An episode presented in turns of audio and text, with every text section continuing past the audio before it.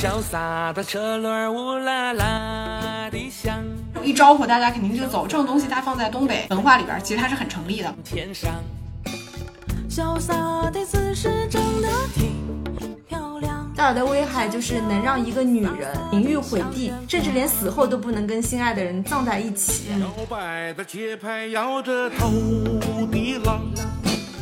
那我和一个老太太同时掉进水里，你救谁？一样的一场。欢迎收听电影疗养院，大家好，我今天是喜欢大鹏喜欢了很久的小猪猪。呃，大家好，我是非常期待东北文化复兴的石头姐。天呐，我们今天一开始就把这个调子定的比较高啊，一个是东北文化复兴，一个就是呃大鹏的迷妹。其实你你看不出来我喜欢大鹏吗？确实，看不出来是吗？但其实我很早很早之前就是从他的那个屌丝男男士士入嗯坑，然后包括后来看他的煎饼侠啊，第一部长篇就是煎饼侠嘛，就对那个当时的东北 F 四记忆犹新。然后就是到了缝纫机乐队，还有就是去年我才看到的吉祥如意。我们要讲大鹏的第四部剧情长篇，嗯，保你你平安。嗯，那在节目正式开始之前呢，还是非常欢迎大家能够加入到我们可爱的听友群。怎么加入呢？可以关注一下文案或者是专辑里的入群方式。嗯，非常欢迎大家加入我们的就是疗养院的粉丝群，然后我们大家可以一起来聊电影。那这部《保你平安》的导演是大鹏，然后编剧是大鹏跟苏彪。苏彪其实是大鹏的御用编剧，他是从煎饼侠和缝纫机乐队开始就一直跟大鹏合作的一个编剧。然后主演啊、呃有大鹏、李雪琴、尹正、王迅，还有那个小女孩王圣迪。啊，以及马丽、宋茜、白宇，然后其实有特别多的熟脸，比如说像贾冰，然后还有一个男演员，其实我真的很喜欢，还有杨迪对嗯杨迪，你肯定想不到我很喜欢的演男演员是谁，乔杉。啊，暴露暴露了小猪猪就是别样的气味。嗯，我一度的男神就是乔杉。主要是我们之前分享的男神不是这这个方向的男神 对对对，这两年我也挺喜欢贾冰的，啊，我也挺喜欢贾冰的，是吧？嗯是吧？嗯。那考虑到其实有很多影迷他都没有完整的看过这个影片，但是我还是想跟大家讲一下这个嗯电影讲了什么啊。大鹏饰演的这个中年落魄男叫魏平安，然后呢，他曾经为了兄弟打伤了兄弟老婆的前夫，然后因为伤人要害，所以坐了五年的牢。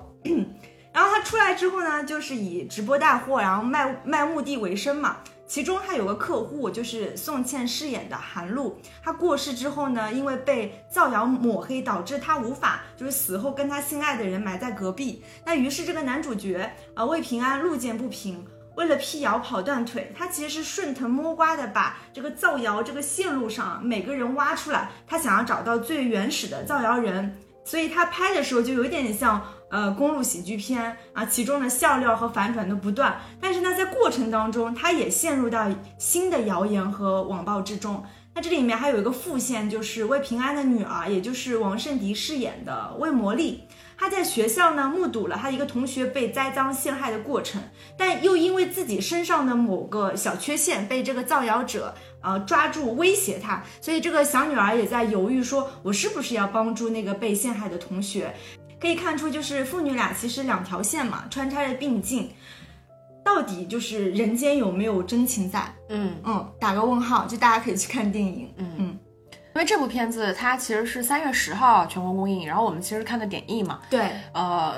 我想问一下，你看了这部片子，你喜欢吗？啊，我是真的特别喜欢。其实主要是因为观影体验很好，这是我今年在呃电影院里面看到的观影体验最好的一部。因为你就感受到，就是周边真的就是笑声不断，而且我觉得它很多的那个喜剧梗，就是一下子被周边的人一起 get 到，然后大家就是有点放肆的笑的那种体验，真的很好。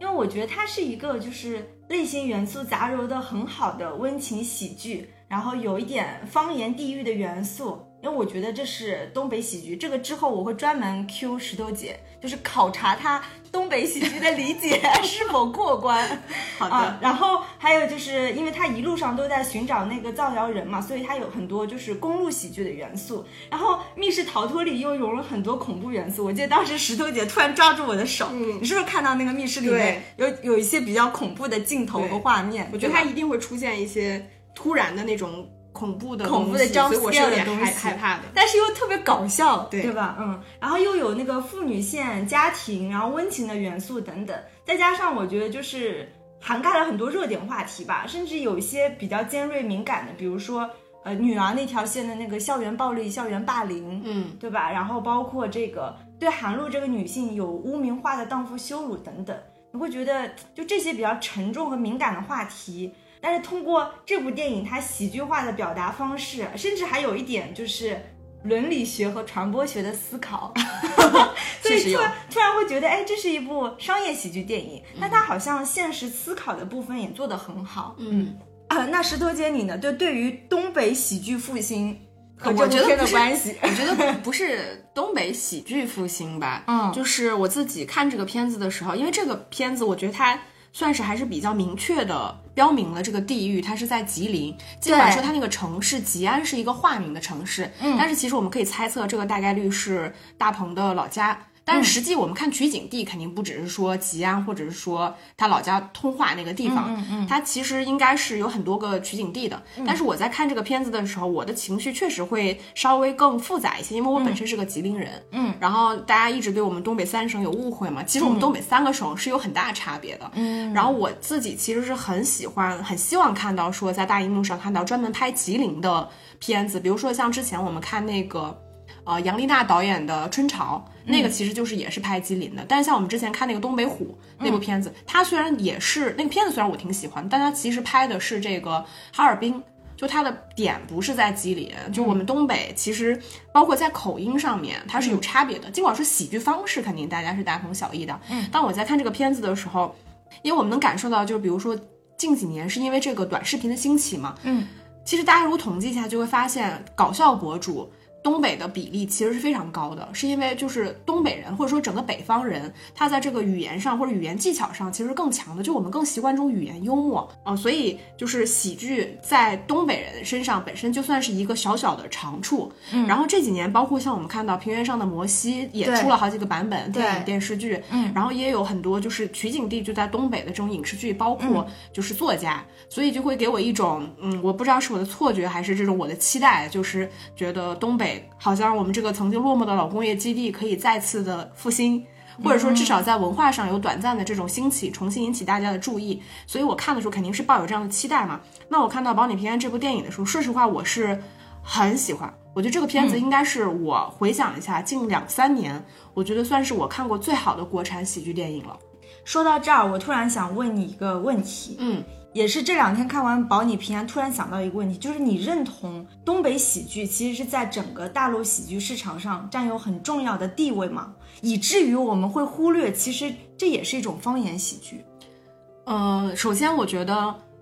我觉得其实你说它占有很要很重要的地位，我觉得所有在中国大陆所有的喜剧，它都占有很重要的地位，因为本身我们。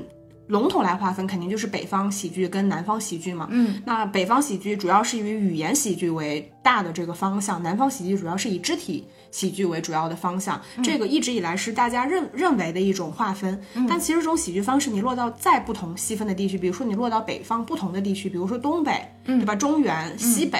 啊，落到南方，比如说长三角，就是江浙沪这一带，包括珠三角，三角对对它因为这种语言的这种壁垒，所以它的喜剧方式上都会有一些差别。所以你从我的角度而言，我肯定认为东北在中国的喜剧圈儿是占有一席之地的，这个毋庸置疑嘛。我觉得无论是在导演，然后在演员，然后在编剧，然后。包括在很多的那个我们说搞笑的博主，对吧？这些短视频博主、其实都是东北人会更具有一些优势。但这个优势本身，我是觉得说，因为东北方言虽然是一种方言，但是它是一种更偏向普通话的方言，对所以它可被大家理解。但是同时，因为它的可能语言的夸张性，然后它同时带有的那种语调，对吧？可能我们说东北话感觉特别有传染性的这种语调，它天然带有一种喜感。这种喜感可能就是一种比较抽象的东西，但是可能再加上东北人的这种语言使用习惯，就是我们很皮嘛，对吧？不好好说话，就这种语言使用习惯，我觉得可能会让东北喜剧更容易被大家接近，因为它是一种，我觉得东北喜剧有一个很很独到的之处，就是它是一种快速打破人跟人之间边界的东西，就是老妹儿，对，东北的喜剧就是，你比如说像我们去一些东北餐厅，对吧？他进来就说，哎，舅妈来了。对吧？老舅来了这种，就是他，他其实东北的喜剧，我觉得它最大的特点是在于它的亲切感，就是他会率先去打破陌生人之间的这种边界性。嗯，那这种方式，我觉得它是东北喜剧比较独特的地方，它可能跟其他地区的，我觉得会有一些些差别。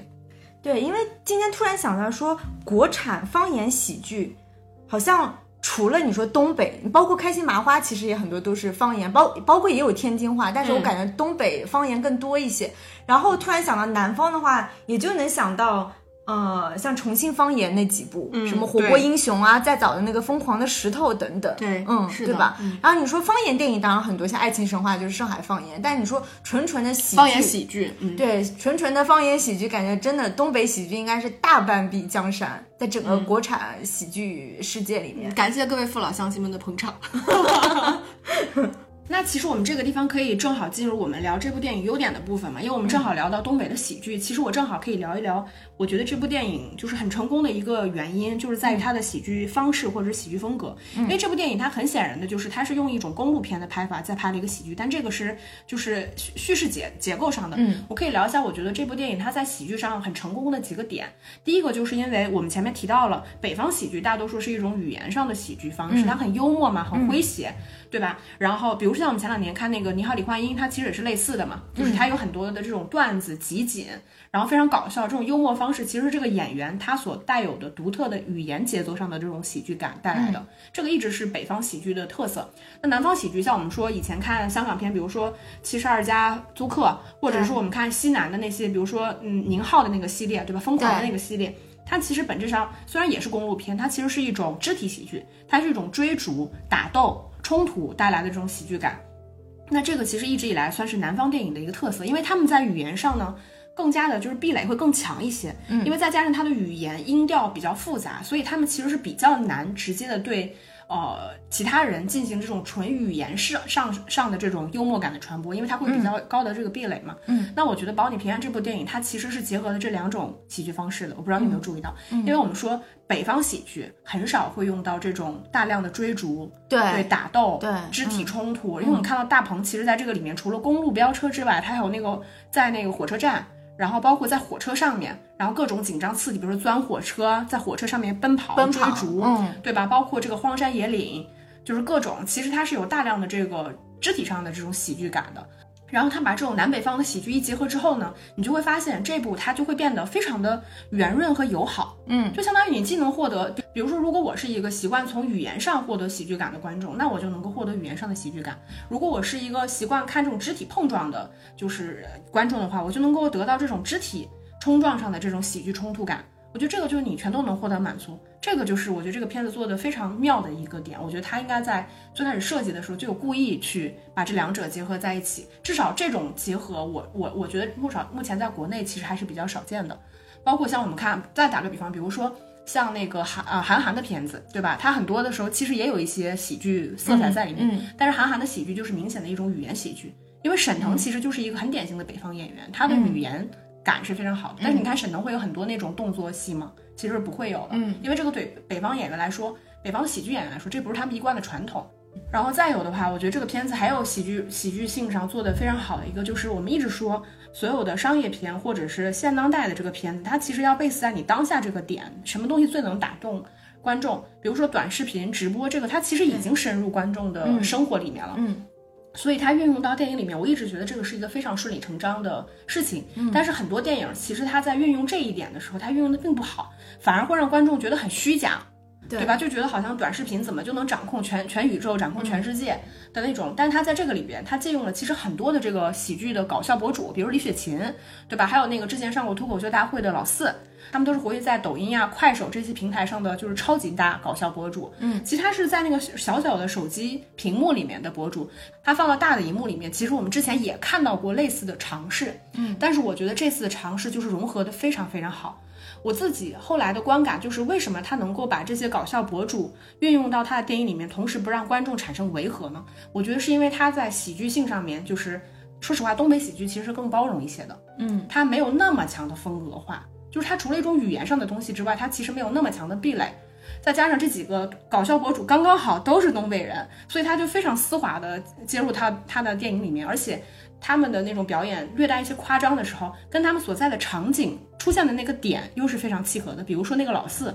他第一次出现的时候，其实就是在鬼屋里边，嗯，所以在鬼屋那种情况，人本来就是很很浮夸的，所以他当他出现的时候，你就不会觉得那个好像是不合理的。但是如果只是打个比方，比如说这个演员，如果他出现在一个非常日常的、平和的、温情的场景下，他的表演也许就会让你觉得突兀。所以我觉得这个就是这些搞笑博主或者新一代的这些喜剧人，他们呃切换到电影里面的时候，看你运用的是否足够的精巧吧。我觉得至少这部电影做的还是挺好的。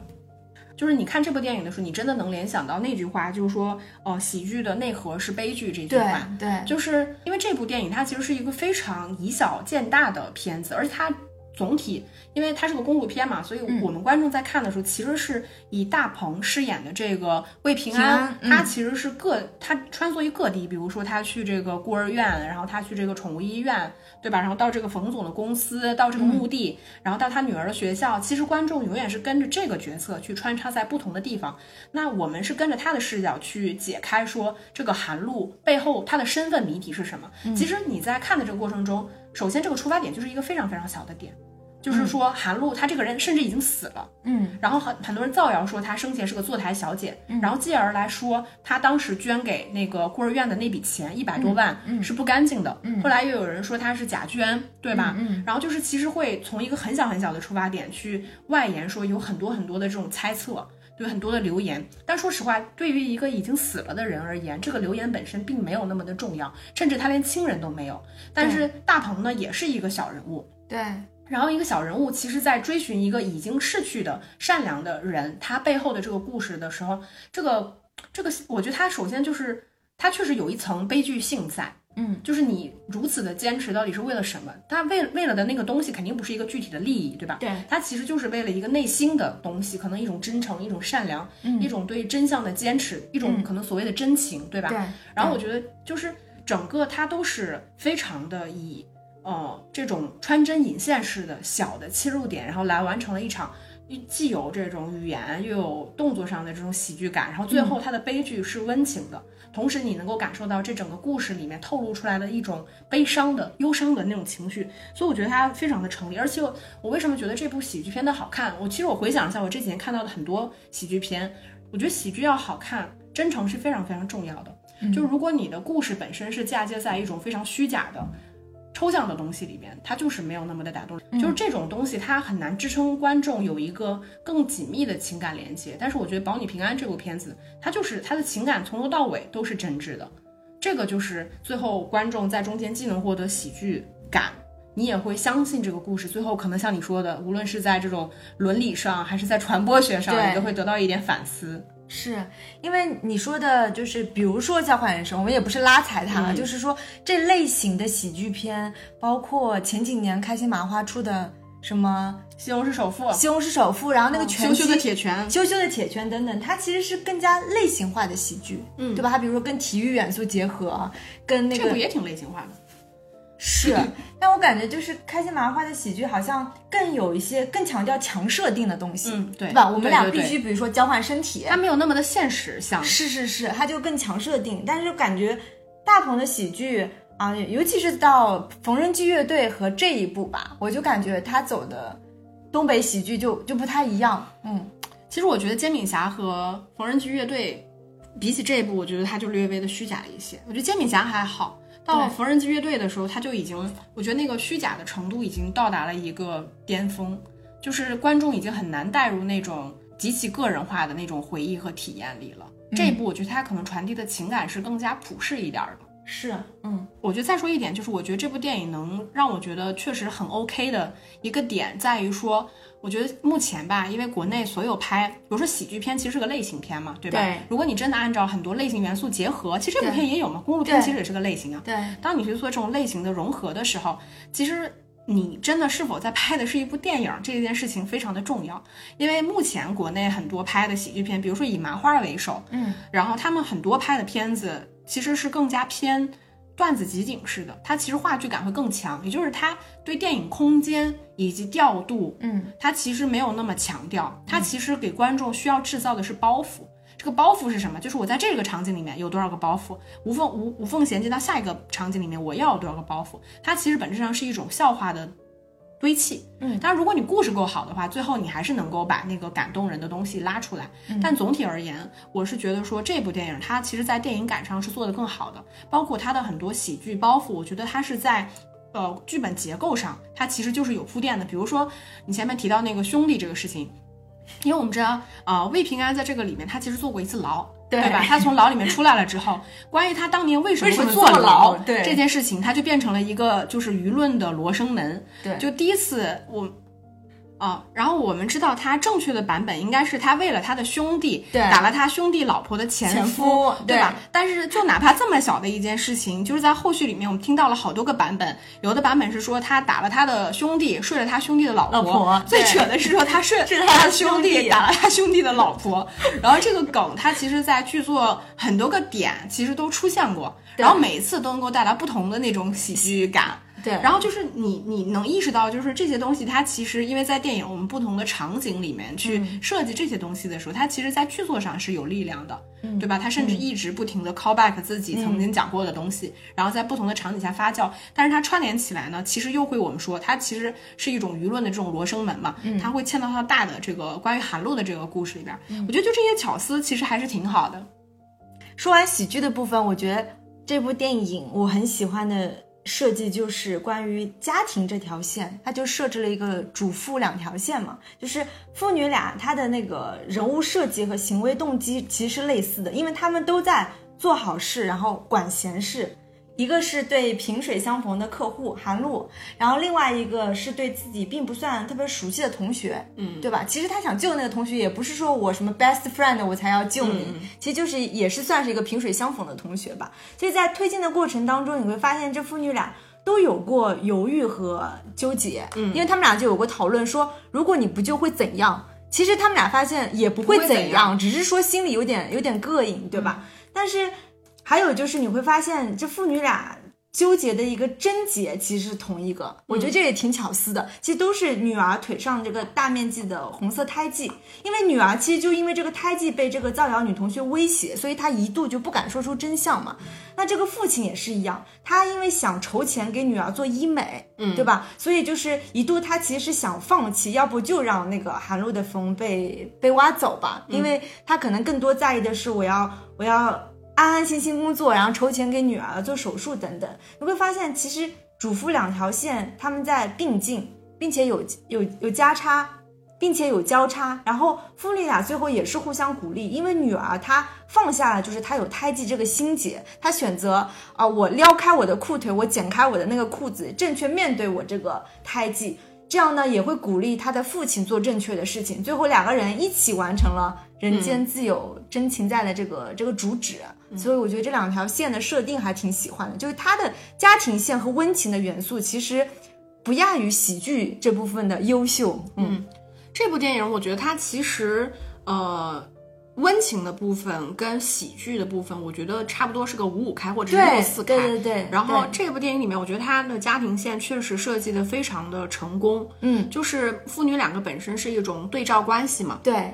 然后，而且最重要的是，就是他家庭的整个这条线其实还是非常温馨的。比如说我们在前面的时候能看到，就是呃魏呃魏平安其实想去参加女儿这个学校的这个校庆的演出，嗯对吧？然后结果他晚到了一个小时，最后他才发现是他的前妻故意。不想让他来丢脸，所以晚告诉了他一个小时。对。那我们其实看到的时候，好像是说他的前妻对他的前夫有一些嫌隙，嗯，但是这个其实是一些小事儿。然后再推进到后面大事儿，他感受到就是他这个妈妈感受到说女儿可能真的似乎对父亲有一些嫌隙的时候，他又会跟他说：“你父亲其实是个好人，好人对吧？”对他说他当年为什么会我们为什么会离婚呢？其实是他自己主动提出来，他爸拖累我们。所以这个时候我们就看得出来，就是在生活里面一些人和人之间那种小算计，然后再落到一些可能偏大事儿上的这种大是大非。上面的时候，他又变得非常清醒。这个我觉得就是这种生活非常有力量和温情的部分。然后你说他这个女儿，这部电影我觉得也没有刻意去制造父女之间的这种矛盾，因为我觉得他女儿其实是一个小大人的这种形象。嗯，他对他父亲的这种不靠谱，其实是那种心知肚明的。嗯，然后他他爸其实是一个，比如说像魏平安这个人，他其实是有点杀马特的，对吧？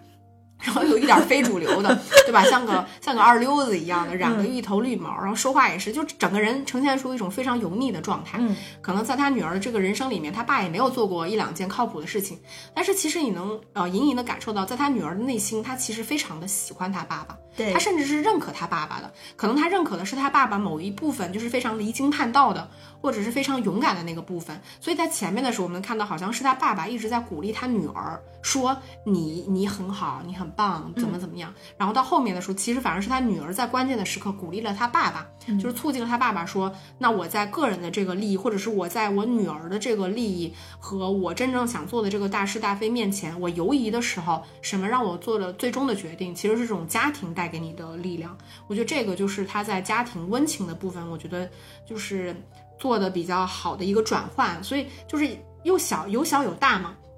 都是这两个人物，他们在自己这个人生轨迹里面可能会面临的一些问题，但同时中间有一些交叉。同时，我觉得他设计的非常有意思的一点就是，我们知道，就是呃，魏平安他的呃前妻和她的现任的这个老公，就是她现任的这个老公，其实对魏平安是非常喜欢的，喜欢甚至手对手机备注是前辈，对对吧？在嗯电影结尾的时候还会专门来跑来给他这个过过生日，过生日给他那个呃对，给他过生日，所以就是这个关系就是非常的紧密，嗯就是有一种我觉得很很融化人心的那个部分。我觉得所以在家庭这条线里面，女儿跟魏平安这条线其实设计的都是非常好的。但我觉得这个电影可能真正就是最后非常成立的，就是所有的人物其实。都只是这个电影的一些旁支人物，嗯，我觉得真正这让这个电影最后成功的是因为魏平安这个人物他塑造的非常的好，因为他这个人物，他有我觉得他有两个层面，比如说，我觉得他在探讨的主题就是，当你是一个小人物的时候，你是否能做一件大事。嗯这个大事可能是一些听上去非常抽象的东西，就在我们现在这个环境里面，你怎么可能相信你能做什么大事儿呢？对吧？对他这部电影其实就很好的做了一个注解，就是你可能做的是一件小事儿，但是你只要坚持做这件小事儿，最后它仍然可能变成一件大事儿，而且这件大事儿仍然可能会感染到很多人。那最终，当你的生活回归到平淡的时候，你仍然是一个小人物。我觉得这个就是回归到一个生活的真相。那魏平安这个人物，我我我是觉得说，首先大鹏其实比他之前给我感受到的荧幕形象，他瘦了很多。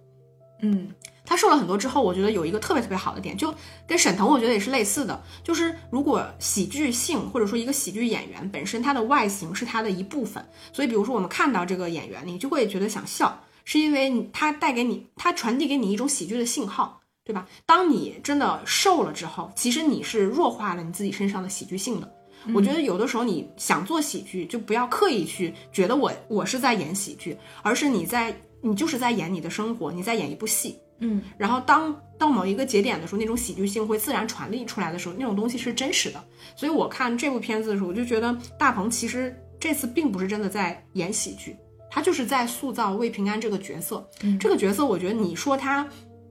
的成长，我觉得肯定是有的。就是随着韩露的这个事件逐渐失焦的时候，其实他对他来说，这个坟已经就是你像按理来说，比如说他旁边那个冯锵锵，就是白宇饰演的那个角色，他坟已经被挖出来了呀，对吧？就是他的那骨灰已经被挖出来了。如果你真的按照事件具体事件推解的话，其实这个韩露她其实已经不需要在他的事件其实已经解除了。你的你的这个骨灰不会再被挪走了，但这个时候对于魏平安来说，他所坚持的事情是，他觉得这两个有情人应该要终成眷属，他们应该在死了之后被埋在一起，这是他们的夙愿。所以这个时候他的出发点已经转变成了说我要还这个韩露一个清白，要让这两个小年轻能够继续在一起，已经转变了。所以所以他的目标在这个过程中其实是有转变。然后你能感受到的就是这个人物他的内心其实都是在有一些很小的摇摆，但总体而言，这个人物他是真诚善良的，嗯，而且他铺的很多点就是他是一个好爸爸。对吧？好爸爸是各什么什么样都有的，就哪怕是进过监狱的，就看上去非常不靠谱的这种，他也是一个好爸爸，对吧？他在努力的把他真诚善良的一面传递给他的女儿，然后他对他的朋友非常的讲义气，对吧？对比如说王迅饰演的那个角色，我们在前面看到的时候，你不知道，你甚至不知道王迅这个人是好是坏，但是在逐渐推进的过程中，你发现他无限的去维护魏平安这个角色，直到他交代出来，当年魏平安进监狱就是因为他，你就把他非常讲义气的这一面就是交代了出来。同时他又有妹妹，对吧？魏如意就是李李雪琴饰演的这个角色，他对他妹妹两个人又是那种非常同龄人那种非常温情的插科打诨的、互相损的那种，就是兄妹之间的情感。然后再到就是他对陌生人的那种情谊，你就把这个人物他自己身上几层的这种优良品质，我觉得是逐渐的铺垫了起来。对，我觉得魏平安这个人物是立得住的，因为我虽然我也在网上看到有一些就是评论，就会觉得魏平安这个人物有点过于强设定，因为他们会觉得你为什么会这么不计后果、不计付出的去帮助一个只是萍水相逢的客户，嗯，对吧？只是相见过一面的，就是所以很多人会提出这个质疑嘛。那因为刚刚石头姐也跟我们分析了这个人物。它存在的一些合理性，嗯，对吧？比如说讲义气，对兄弟两肋插刀，甚至自己进监狱之后还不忘说，啊，让自己的老婆赶紧再找下一任，对吧？再去铺垫跟，嗯，前妻丈夫的这个关系，包括父亲等等，其实都是在完成这样子的一个一个设定。因为我倒是觉得说这个这种。论调这种说法本身，它其实是不合理的。嗯，因为你看到的是一部电影，你看到的不是这个人。对，就是你在电影里面追求的真实，到底是一种绝对的真实，还是一种电影里面的真实？这两者是不一样的。因为比如说，如果他是从魏平安从小到大给你拍他遇到的每一件事情，他的家庭关系，他遇到的大大小小的事情，最终是如何塑造成他这个人格的。如果这样你才认为它是合理的话，那它其实是一种现实的真实，而不是电影的真实。哪怕落到现实里。可能你也没有办法归因这个人他今天是如何变成他自己的，所以这个片子我觉得他其实反而没有刻意在处理说这个人物他自己的成长或者是他的转变动机。对，我觉得是因为他从一开始给这个人他立的人设就是这个人他就是一个很真诚善良的小人物，一个草根英雄。嗯其实就是说到草根英雄这个词，我觉得这几年已经很少会在电影里面见到这种非常孤胆英雄、很草根英雄的这种。呃，故事了，其实几乎已经没有了。我觉得是因为这两年可能拍现实主义向的电影都略微的难看了一些，就是我们可能不太知道一个真正的草根英雄在这个大的背景下我们能做到的是什么，比较少。所以，我我看这部电影的时候，我反而是觉得说他他他在这部电影里面他肯定是立得住的。对，因为。这部电影其实到最后嘛，我们能感受到它的一个主旨就是“人间自有真情在”。这看上去是一句大白话，啥叫真情在？嗯，对吧？所以，但如果你如果你从伦理学的角度，其实也是非常合理的。魏平安这个人物，就是说，呃，有一种观点就是叫现代慈善，他信奉的是我去帮助的这个是无特定对象。无需相识相见，叫陌生人伦理。嗯，也就是说，无论这个受害者吧，他的身份地位、贡献等等，他救人，他其实只是完成自己的社会责任契约。就是说，帮助人不一定要有先决条件，对吧？就是类似于，比如说，有伦理学当中有个很很小的故事，比如说啊，曾经救你一命的医生，然后你暗恋过的一个女孩，以及一个呃腿脚不灵便的奶奶，同时掉进了水里，你要救谁？这其实就涉及到不同的原则。如果你去救这个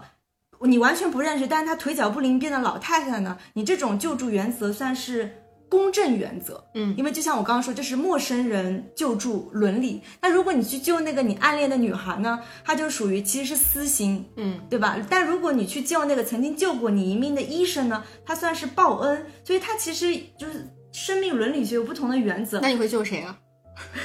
对，其实这个很难回答，因为相当于你每个人你信奉的这个哲学和伦理学不同，嗯，对吧？你你信奉公正原则，那我就去救那个老太太；那如果我信奉的更多是报恩原则的话，那我就会去救一个曾经救过我的人。那如果我就是一个私心很重的人，我就去见救那个暗恋我的那个对象。那我和一个老太太同时掉进水里，你救谁？所以你这个就是 那个叫爱有差别的一个伦理陷阱。就问你自己嘛。对呀，那肯定就你啊。嗯，好的。对，所以我会觉得，就是这部电影比较巧的是，就有的时候我们经常在说什么“人间自有真情在”这种大白话，但实际它在践行的是一个我们需要每个人需要思考的，或者社会层面需要思考更高层面的一个伦理学的问题在。嗯，我觉得这个电影它确实，说实话，它传递了，其实是一个很难传递的主题。对，我觉得也是我们在现在这个互联网环境里面感受到的一种东西，其实是一种虚无。是，就是我打个比方，比如说我们之前可能你比如说我小的时候，大家邻里关系非常近的时候，我们那个年代可能大家不用手机。其实造谣呢，就是大家彼此之间人传人，对吧？对对它的造谣可能就是我们这一片，就前后楼几栋楼，嗯可能什么叔叔阿姨，反正就大概就是我们这个圈儿。其实我觉得爱听八卦、爱传谣言这种也是人的本性之一就大家喜欢这个东西，它会带它会带给你生活某个某一种层面的乐趣。但是它这种呃谣言或者是这种八卦舆论，它本身其实是有比较强的限制。它不会扩散到全国的层面上，嗯但是我觉得就是因为在互联网这个环境下，就所谓的信息大爆炸的情况下，一个毫无根据的话，它只要它足够的猎奇，足够的有反差，它就能够得到足够的传播。就比如说像这部电影里面，就是我们看到宋茜饰演的这个韩露呢，首先她真实的人生来看，她非常的凄惨。她其实是个孤儿，但是当他长长大了之后，他其实依然非常的善良，而且他甚至还得了脑瘤。他在他垂死之际，还用自己的保险，对吧，得到的那笔钱捐助了曾经养养育他的那个孤孤儿儿院对其实是，而且他还跟他自己的爱人两个人都算是英年早逝，最后也没有办法真的获得一个圆满的人生。其实，在现实层面上，他其实是一个非常悲惨且善良的人。嗯，哪怕到他垂死之际，你知道吧？他跟那个魏平安两个人喝酒的时候，他其实也是非常善良且真诚的，甚至是抱着那种感恩的心在跟你去交流的。嗯，但是到互联网上，他就变成了一个虽然曾经的裸捐姐，对吧？却是一个坐台小姐。他所有捐出去捐出去的钱，都是他自己当年可能不正当行业赚来的。这个就是一个足够猎奇和足够反差的东西，它就能够得到大家的，就是能够快速的吸引大家的注意，能够得到传播。而且人的本性，我觉得在互联网环境下，它被放大的就是人更愿意相信一些非常不靠谱的东西。就比如我前面提到的，大家可能更愿意相信那个睡了他兄弟、揍了他兄弟老婆这种话，就是因为它足够的可笑，它足够的荒谬，你反而在这种大的环境下，你觉得那些荒谬的。不可信的东西，它仿佛才是可信的，因为平平无奇的东西，它怎么可能传播的这么广呢？对吧？好像应该只有那些不合常规的东西，它才是真相。所以我觉得这个电影它其实就是在拆解一个非常非常源头上非常非常不合理的东西，它是如何得到这么大范围的传播，进而可能甚至波及到了一个已经死去的人他的名誉，就是这个事情。哎呀，我觉得甚至演到电影后面的时候，我们还才看到，就是说的难听一点，现在很多人所谓的这个就是叫什么人血馒头，吃人血馒头这个事儿。就到到电影最后面的时候，其实我们能看到，就是当就是魏平安，其实他的人生已经关于这一段可能辉煌的，在网上快速获得传播和舆论的这种关注的，呃，精彩的人生已经落幕之后，他其实并没有选择一种我成为一个网红博主，我开始直播带货，对吧？其实他并没有，但是相反的，就很多人反而去蹭他的流量，流量比如说卖他的同款包，然后用来又去以专家的姿态，可能说着跟之前截然不同的这个话来分析他这个事件和他这个人。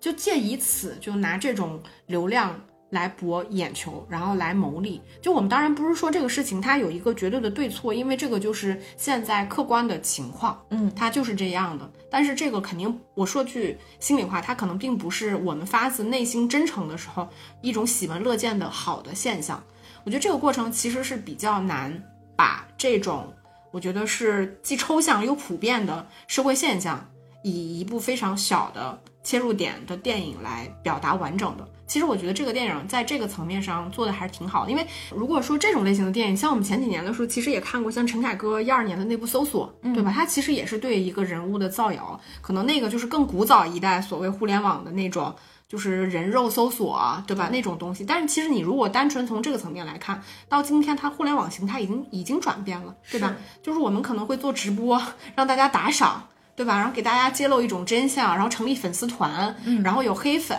有你的粉丝，对吧？就是它它的形态其实可能到今天互联网可能二点零、三点零的这个时代里边，它的形态已经跟当年我们看到那样不一样了。但是我觉得，就是同样让人觉得就是难过的，就是这种造谣。这种谣言的东西，它可能还是在以成倍数的方式去放大，嗯，包括就是我们老觉得就是就是这个电影，我觉得它还拍到了一个真相，就是好多时候造谣，大家大家第一次听到一个信息的时候，它可能是一个假的信息，它可能是一个谣言；当第二次你再获取这个信息，它可能是一个真相，但是你可能已经不关心了。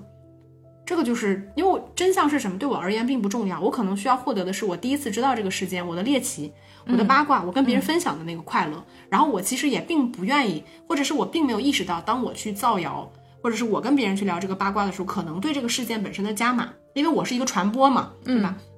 我对这个事件的加码，当第二次真相出来的时候，其实你的关注度已经不在了。这个事件与你，你就会觉得跟我有什么关系啊，对吧？什么真的假的又怎么样呢？我不 care。所以最终可能留在你脑脑海中，或者是你曾经讲述过的那个记忆，就变成了一个虚假的。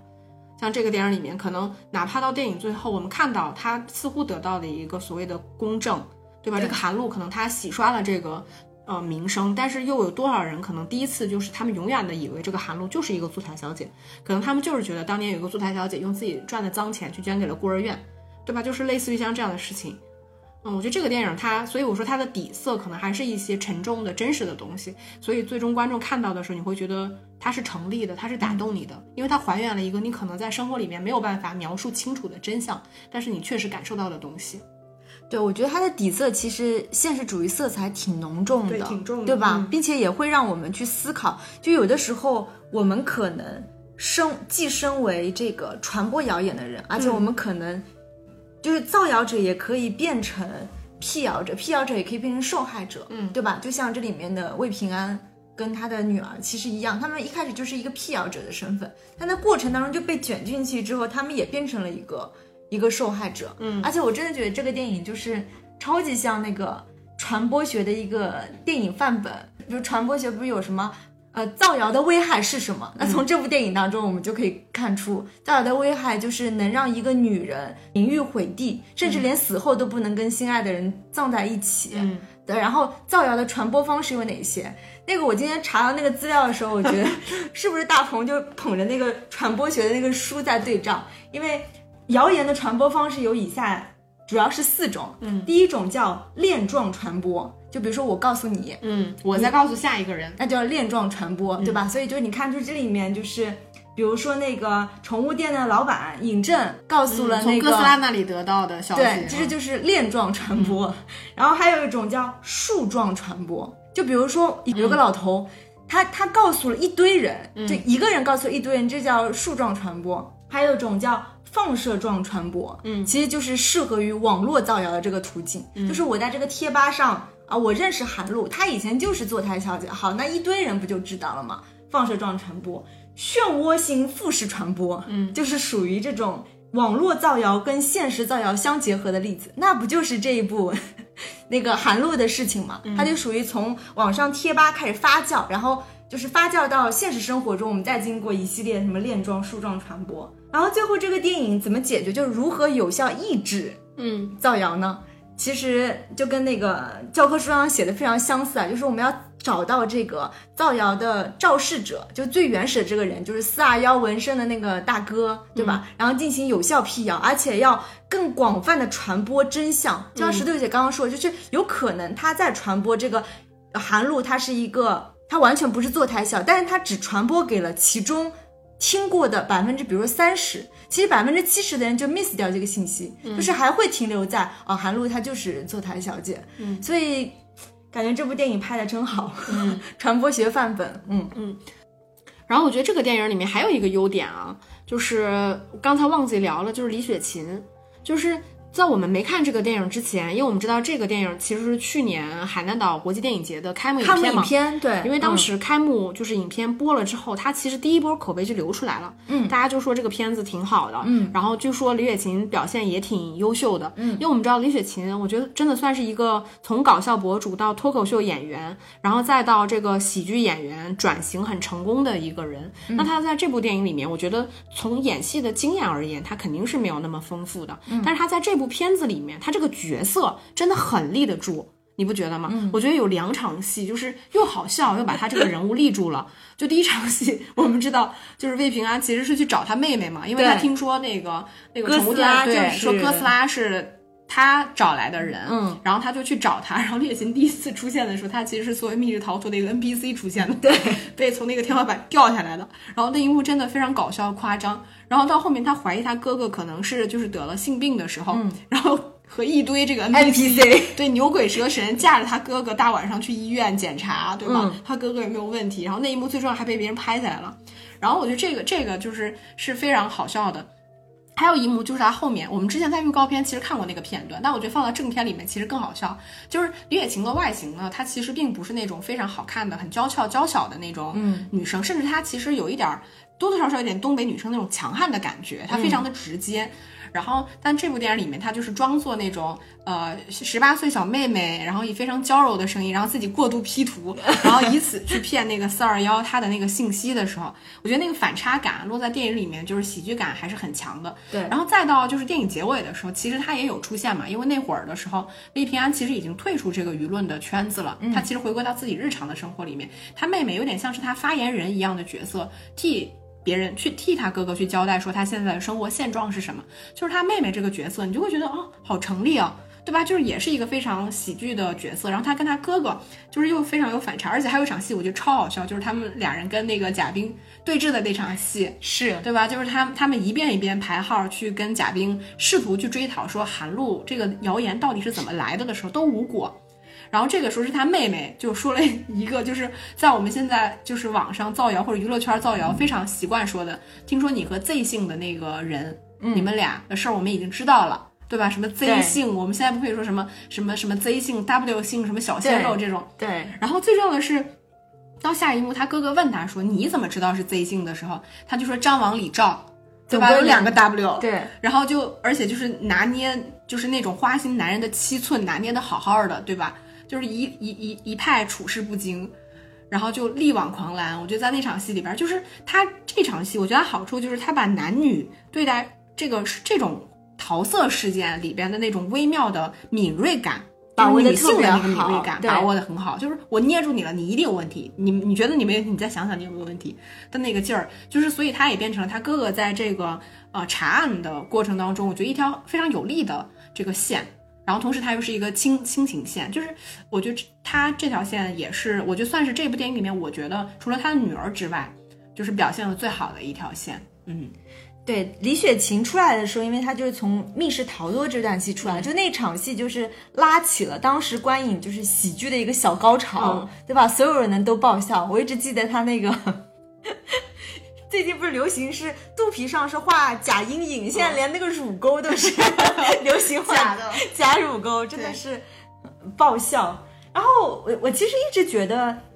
国内的喜剧电影其实很容易有一点做的特别不好，就是女性角色的塑造。嗯，它特别容易变成就是类似于双引号吧，就是被羞辱或者是被被嘲笑的某种女性角色，嗯，对吧？你你比如说你开一些什么黄段子的玩笑等等，就特别容易让女性观众感受到不适。那我觉得在这部电影有一丝的女性关怀在，包括在塑造吕雪琴这样的角色，我会觉得她会相对给女演员一些更多元化的空间。像之前她跟那个柳岩合作也是。啊，我会觉得他有对女性的关怀，还有就韩露啊，就反正就说到女性了嘛，因为韩露这个角色，她作为一个以示者，她是造谣造谣者的这个漩涡的中心带，但是比较好的是，她没有让这个韩露这个人，就是生者去面对这些荡妇羞辱，嗯。嗯，因为我我看的时候，我觉得这个电影它其实在设计上，因为它总体的故事上，其实是如果你从性别的角度来看，它其实是一个男性在替一个女女性辟谣。洗白，对，其实嗯这个事情它处理的难点在于这样，比如说今天是一个女性替一个女性洗白的时候，它很难引起其他男性的共情，是的，因为你会觉得这个是你们群体、你们性别群体面临的小，就是小概率事件，他不会认为这是一个普遍性事件。当一个男性试图去呃帮一个女性去找回她的这个名誉的时候，其实他会面临什么问题呢？我觉得就是这部电影里面面临的问题，就是别人都觉得你跟他有一腿，而且这个女性她现在被造谣成她是个坐台小姐，所以你这么帮她，那你肯定就是她的相好的，对吧？这就是大家惯惯性思维就是会这样认为，所以才会衍生出这个呃电影里面很多的部分，比如他去医院。对对吧？然后检查是否有问题，然后贾冰说：“哎，你们看，说昨天网上还有人拍到了，说他那个大概是姘头还是情夫一样的，就去医院检查来着。”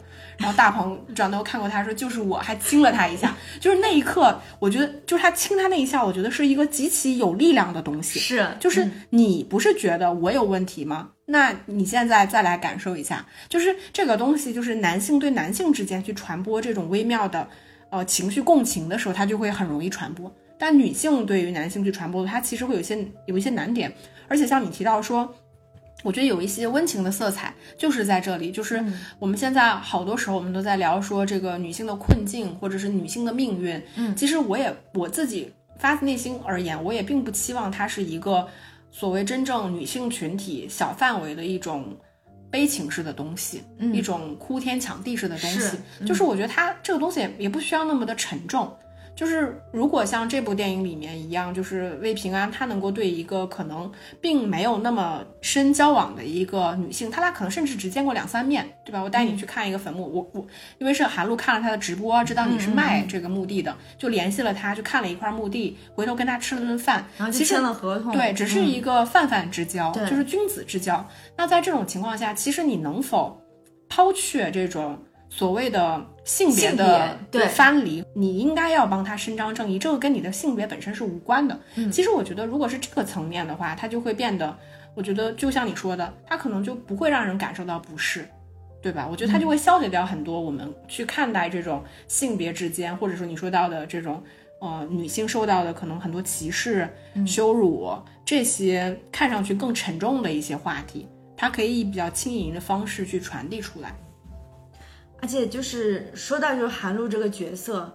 就也让我们想到了。就是荡妇羞辱，其实我们之前也有很多电影和节目当中，其实有提到过这个词，对吧？你会觉得在现代这个社会，比如说网络传播特别发达的互联网 N 点零时代的时候，毁掉一个女人最容易的办法就是荡妇羞辱。对，对吧？你只要给她贴上这样一个标签，好了，无论你以前是什么裸捐一百三十六万的裸捐姐，还是你以前做过多么就是伟大、善良、成功的事情，所有大众对你的看法会在一瞬间崩塌，对，对吧？嗯，这个这件事情真的很可怕。对，嗯是的，很可怕，而且就是因为它太好用了。对，所以大家就习惯性的去以这种方式，如果你想去侮辱和伤害一个女性的话，这个就反而变成一个最有利的方式了，对吧？最直接。我说完了一句话，你你你无法解释这件事情，就是我们说的那个，你怎么期望一个受害者去自证清白呢？对，甚至这个这个事情本身就是无从证白的一个一个事情。那我我一度傻到，就是我真的觉得吉安是有这样有个城市的，因为从缝纫机乐队开始，我就知道吉安这个城市嘛。当然就是能理解你说的，它可能就是说，它对于吉林风貌、东北风貌，它有一些架空的成分在。嗯，但我觉得它的这种，就以我比较外外来人的视角看，他东北人物的这种，比如说人。呃，人文风情或人与人之间的相处是真实的，嗯嗯，那倒是真实的。对吧？对嗯所以我才觉得这个电影，它最终传递出来的这种情感和情绪，或者是故事本身，它传递出来的东西是真实的。而且你不是刚才有跟我提到，你说里边有些词儿，你是自己是不知道的，那叫什么绿色儿？绿绿色儿绿色儿，纠正我的发音。绿色儿，对，绿色儿嗯对对对，有一些东北话。对，时不时吧，我觉得有的时候不只是说那个特地的发音，其实就是包括一些表达，其实就是完全，比如说南方人他其实不会同样用这个句式去表达，所以我很难复述里面的台词。嗯，嗯就是，呃，我再提一点，就是，当然很多电影它会它都会有那种啊，就是就像电影里面就是喜剧的 NPC 一样的角色，这个里边嗯秘书逃脱那些人，对吧？对大家就以那个李雪琴马首是瞻，就是前呼后拥。这个东西其实我们在很多电影里面都是很常见的，但是它放在东北这个地域里边，可能因为我自己是个东北人，我就觉得它真的很成立。是吧？对，就很成立，因为所以东北人东北人一出行就是五六个人，那倒也不至于。一窝蜂的我们去吃饭那。倒也不至于，但是就是东北人，我觉得本骨子里面有很冷漠的一面，但是也有非常热心肠的一面。嗯就是比如说李雪琴说我哥需要帮助，马上要去医院，走，然后这种一招呼大家肯定就走，这种东西它放在东北文化里边，其实它是很成立的，因为东北人很热情嘛，嗯他是很爱帮忙的。是对，确实还是很值得一看的一部，我就算是很好很好的电影。我我觉得等到上映之后，我应该会再去二刷一遍。尤其是今年，就是我们去年其实经历比较艰难的一年，你知道，嗯就今年再做到，就是在有习惯的做到电影院里观看一部电影的时候，我觉得咱们就应该要去看这种观影体验良好的喜剧，真的是这样。嗯好吧，还是希望大家支持国产电影吧。嗯，那我们这期节目差不多就这样了哦。好。然后关于这期节目有什么需要分享的，或者就是在有有东北的大哥大姐们，如果咋，我这东北大姐不够是吗？必须还得让别的东北大姐再说一下。对，然后再给我科普一下，就是有哪些就是特别搞笑的梗。哦嗯，好。好那我们这期节目就到这里结束了，下期再见，拜拜拜拜